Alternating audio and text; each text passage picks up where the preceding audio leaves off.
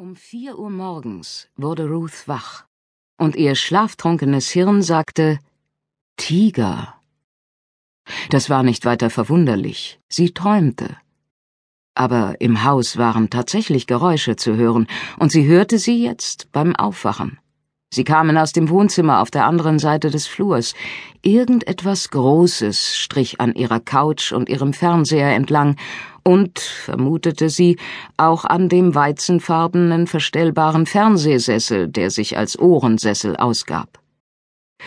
Andere Geräusche folgten. Das Schnauben und Schnaufen eines großen Tiers, ein vibrierendes Atmen, das Größe und Entschlossenheit verriet. Unverkennbar die Geräusche eines Säugetiers, unverkennbar aus der Familie der Katzen, als seien ihre eigenen über Nacht größer geworden und schnüffelten nun mit enormen Nasen nach Futter. Aber sie spürte das Gewicht der schlafenden Tiere auf dem Laken am Fußende ihres Bettes, und was sie hörte, war etwas anderes. Lauschend blieb sie liegen. Manchmal war das Haus still, und sie hörte nur das alberne Getöse ihres eigenen, durch ihre Adern pulsierenden Blutes. Dann wieder ein fernes, leises Winseln, gefolgt von forschenden Atemzügen. Die Katzen wurden wach, reckten sich, sahen sich um, und als was immer sich im Wohnzimmer herumtrieb, ein lautes Prusten ausstieß, sprangen sie vom Bett und rannten hysterisch vor Angst in den Flur, durch die Küche und durch die einen Spalt offen stehende Hintertür ins Freie. Die plötzliche Aktivität rief im Wohnzimmer ein seltsames, ersticktes Fauchen hervor, und dieses Geräusch, gefolgt von einem lauteren Schnüffeln, bestätigte, dass es sich bei dem Eindringling um einen Tiger handelte.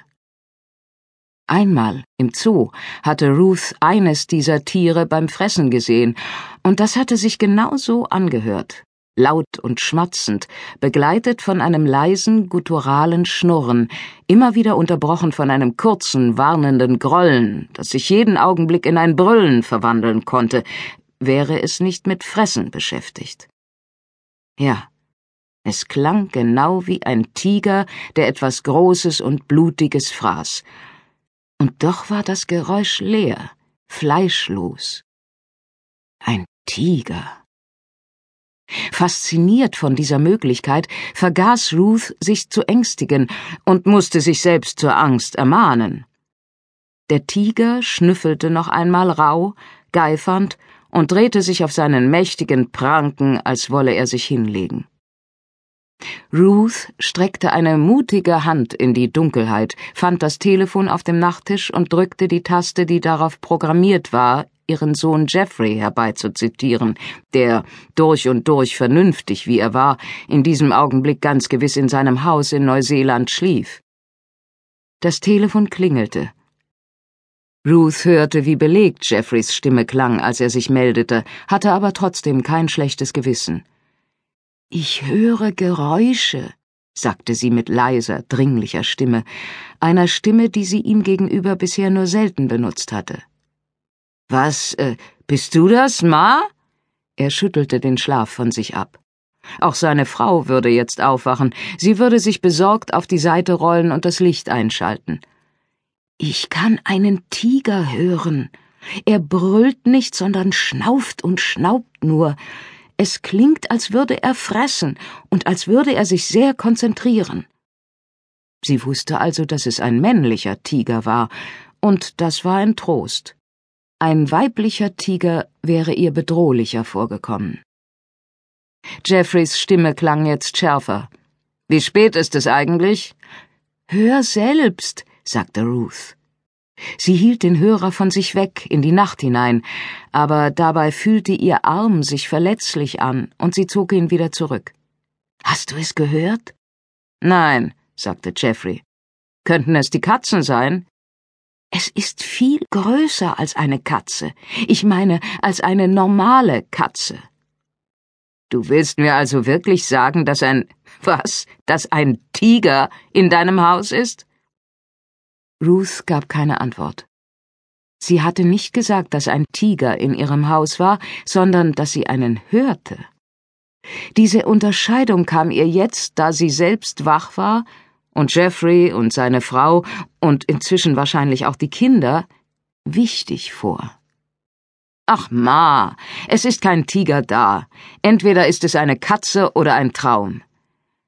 Ich weiß, sagte Ruth.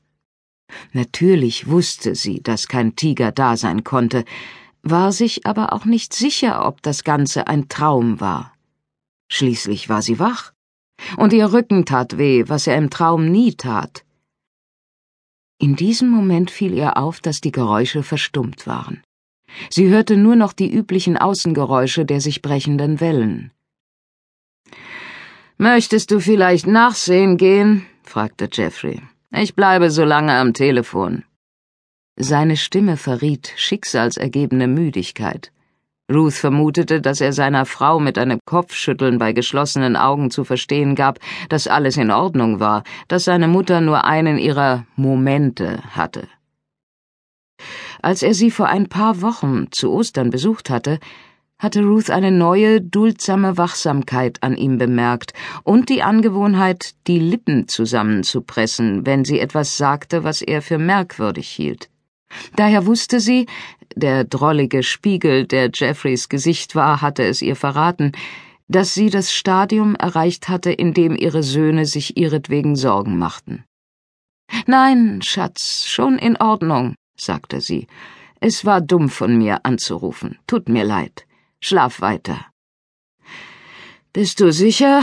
fragte Jeffrey, aber er klang benommen. Er hatte sie bereits verlassen. Dass Jeffrey so unbesorgt war, machte sie mutig.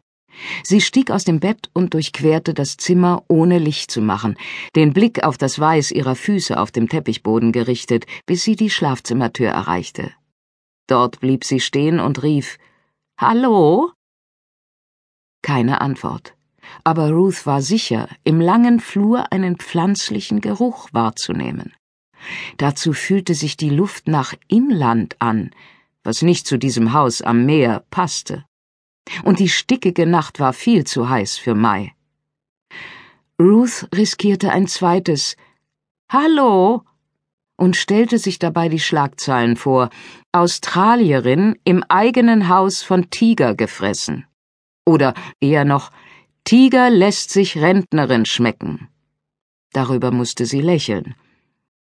Und dann war da noch ein anderes Gefühl, ein neues, das sie mit größerer Sorgfalt in Augenschein nahm, ein Gefühl überhöhter Bedeutsamkeit. Etwas Wichtiges, spürte Ruth, geschah mit ihr, und sie konnte nicht mit Sicherheit sagen, was es war. Der Tiger oder das Gefühl von etwas Wichtigem.